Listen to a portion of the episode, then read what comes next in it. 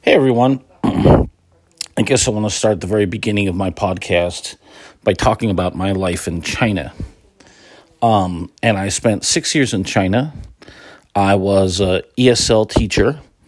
I spent two years in Hunan province in the city of Hengyang, which is just some kind of oh decent size factory city, kind of like a Detroit or a Pittsburgh but with a lot of agriculture, a lot of pigs, a lot of rice. It's kind of like central region Chinese farmland. Um, there, I basically was a ESL teacher at a technical college where they were teaching kids basically how to be salespeople on Alibaba and or you know work with wholesalers and stuff. And I got to experience kind of real life China in the farm country, and it was kind of it was interesting for sure. I mean, these were the types of Chinese people who were generally smaller. They lived from an agri- they came from an agricultural background. They ate almost anything because they were Hunan people, and they had their own type of dialect. And they had um, their food was particularly spicy compared to many other regions.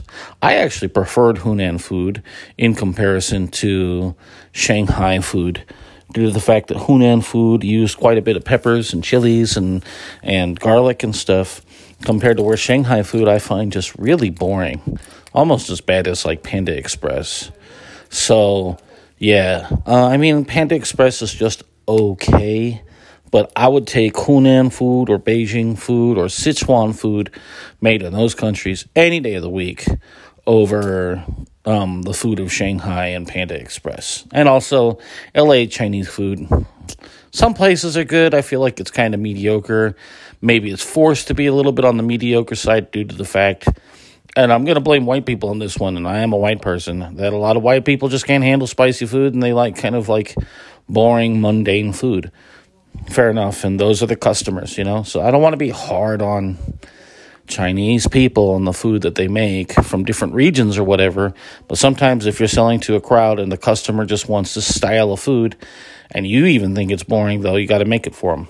Um, but, anyways, sorry to digress. Yeah, the people of Hunan made, ate a lot of foods. There was mostly like fish, duck, um, pork was the main meats, and they ate plenty of different kinds of vegetables. One of the most common vegetables was generally like carrots and um, bamboo shoots, and they ate a lot of lotus pods. Um, I remember eating things like praying mantis, grasshopper on times. Most of the time, I ate stuff like noodles with a fried egg and some seaweed in there, maybe sprinkled with some roasted peanuts. That was a really common type of like a noodle soup. Um, I would eat fried chicken legs with chili peppers thrown on there. Um, pig's blood jelly was actually a really common dish, and I actually kind of enjoyed it. Um, there was a type of small eel like fish called a loach, which they would deep fry.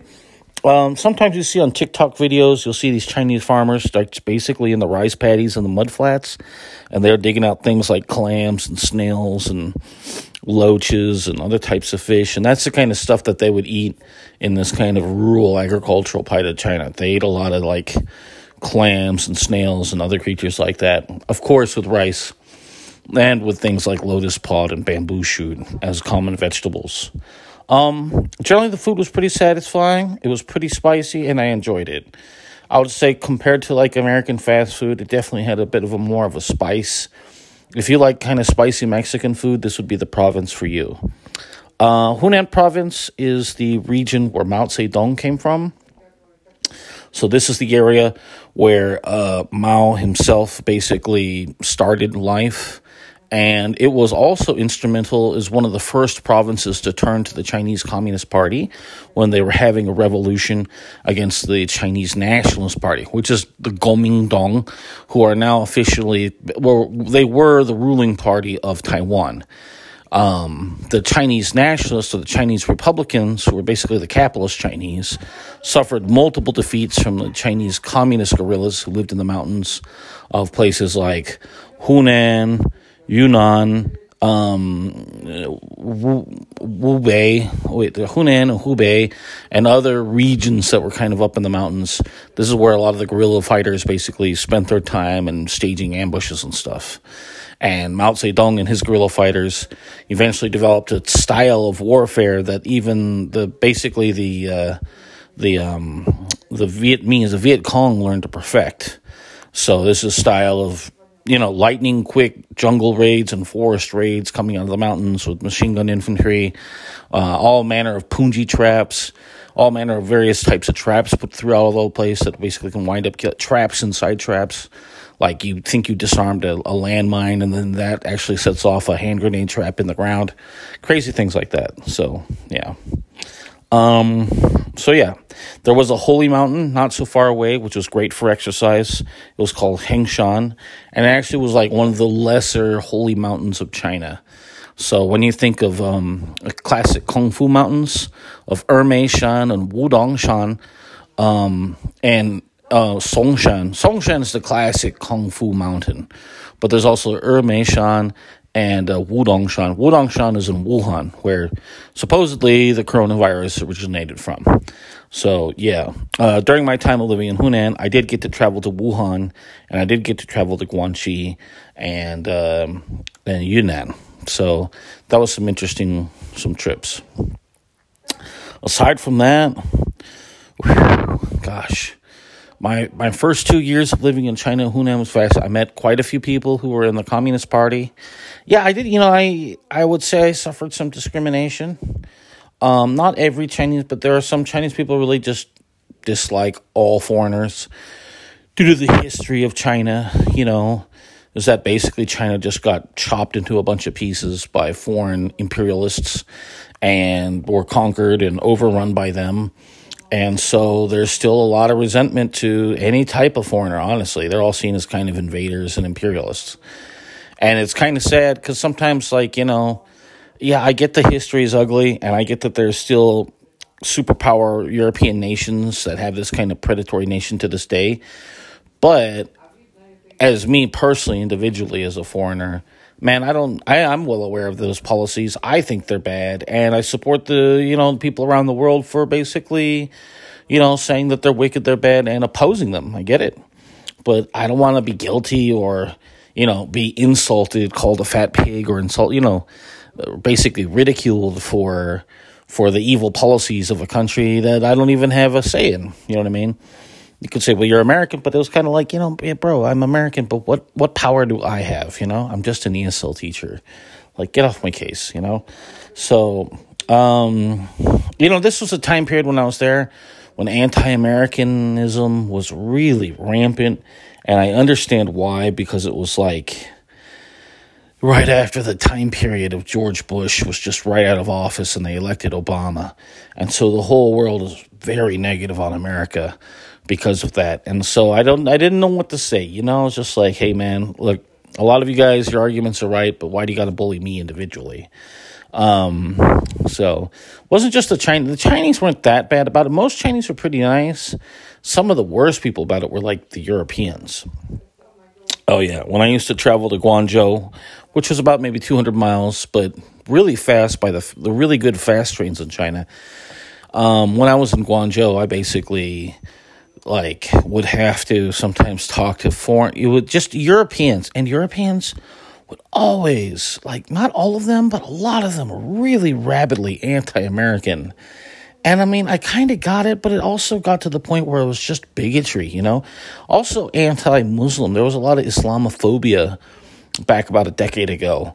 And it was like unfair because a lot of Muslims were just good people who were just minding their business, you know, like I get where kind of the bigotries come from. There are negative people, generally a minority, but the loudest of the minority in every population who basically totally are avatars of all those negative stereotypes. The tra- the unfun the unfair thing about bigotry though is that just because there's a few people who are like that doesn't mean that everyone from that culture is that way and it is unfair it's basically prejudice to prejudge somebody to accuse them of all the wrongdoings of said group so yeah um sorry this is my first podcast so i'm just talking to myself here but uh yeah, it was interesting. I learned a lot about China. I learned a lot about import and export when I was living there, how people purchased a lot of stuff wholesale in Alibaba, other things like that. It was really fascinating. Um, I'm still planning to go over to China sometime and do import export with them today, just because it's such a good business to get into. Um, aside from that, I mean, I don't even know what else to say. Um, it was a good time, so definitely there was a lot of you know there was some very difficult times and I witnessed quite a bit of human suffering. Um, and it's not. I'm not just trying to blame the the government of China because sometimes the government of China had just the hardest job to do. Managing 1.4 billion people is almost a headache, and a lot of these people have no respect for laws and you know are just kind of farm people who just do whatever the hell they want and you know pollute wherever they wish and and so there was times where the government had to be pretty strict on them, you know. Um, there's also many local governments who just pay lip service to the head federal government, you know. I think a lot of people have the wrong perception of China. They think that China is like some vast dictatorship with a bunch of weak willed little bureaucrats at the bottom. In reality, China does have a powerful autocrat, and he plays a role but there is also a very real Senate, and they do write all kinds of laws.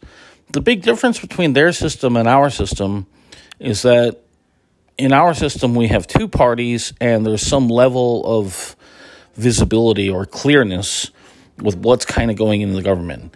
If you go into China, when you become part of the Communist Party, it's already like a closed kind of government and like they don't mind talking to people from the outside and gleaning some good ideas but there's kind of like a filtering process if you'd say where there's a lot of bad ideas that they they feel are bad ideas that they don't support um, also many of the local governments of china are elected from this kind of local communist parties and they have their own internal power system and they don't always work they sometimes work very well with the federal government from Beijing, but in many ways, they um, kind of have their own autonomy, their own ways that they run their provinces, and it's kind of like the states in many ways.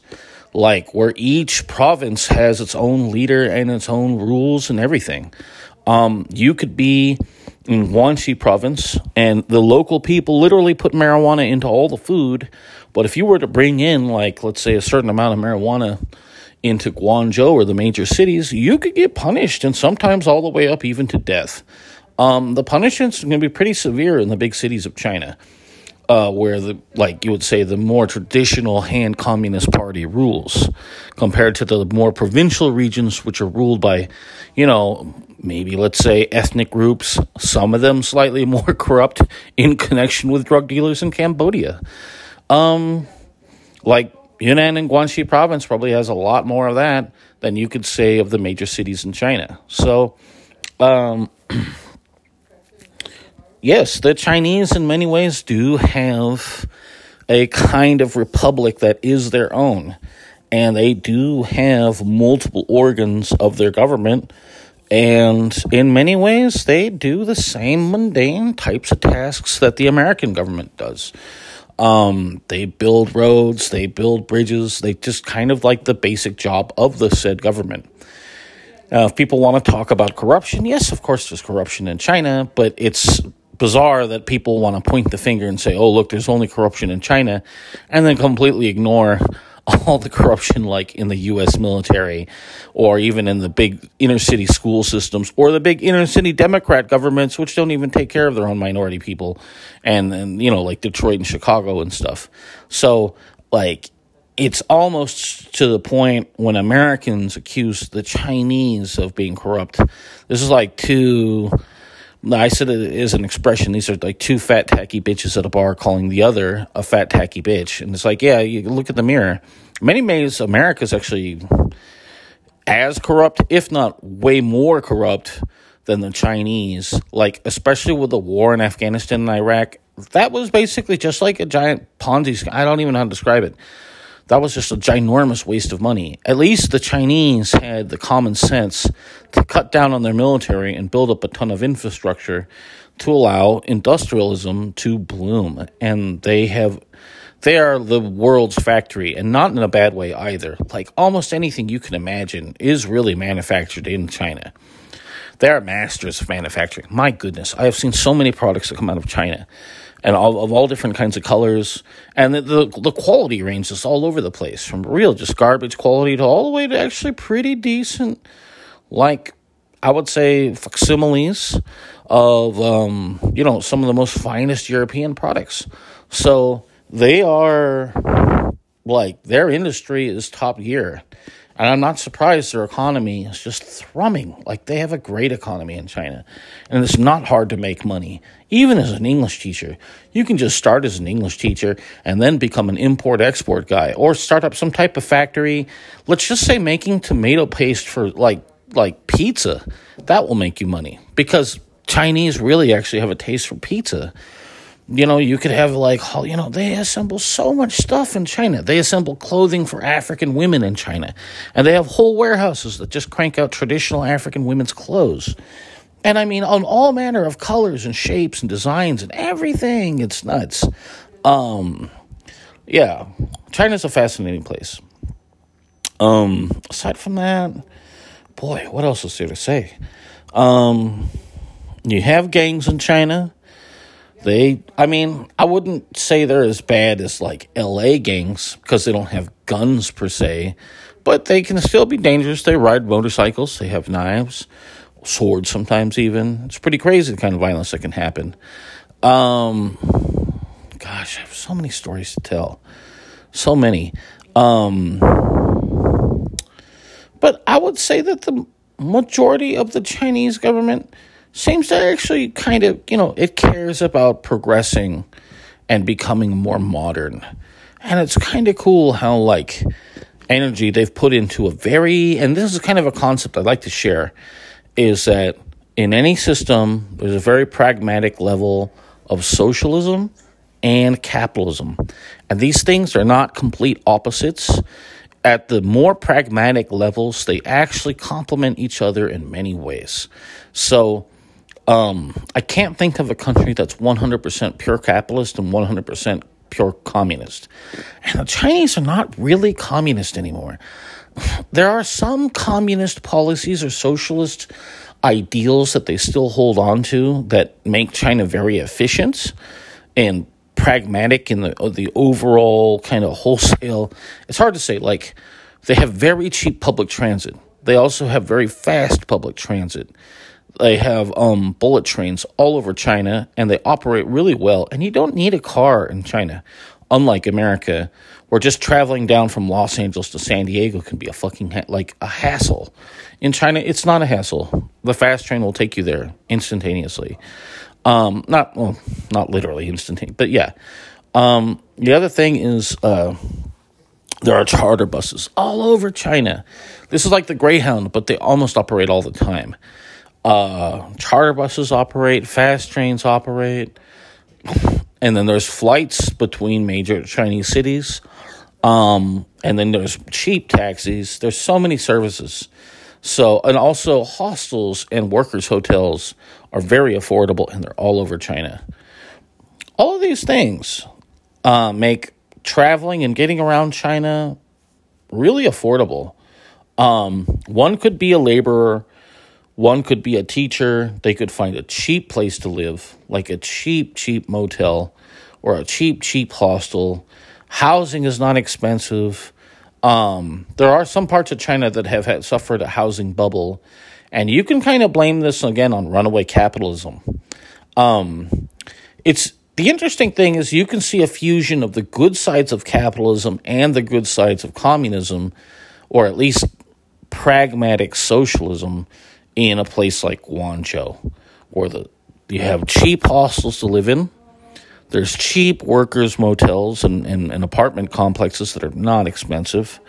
There's um, plenty of jobs, and there's um, it is so easy to just kind of start up a business, become a businessman, do import and export, you know, get a business license and there's so many products that are manufactured in the great city of Guangzhou, which is called Canton in the old Cantonese term.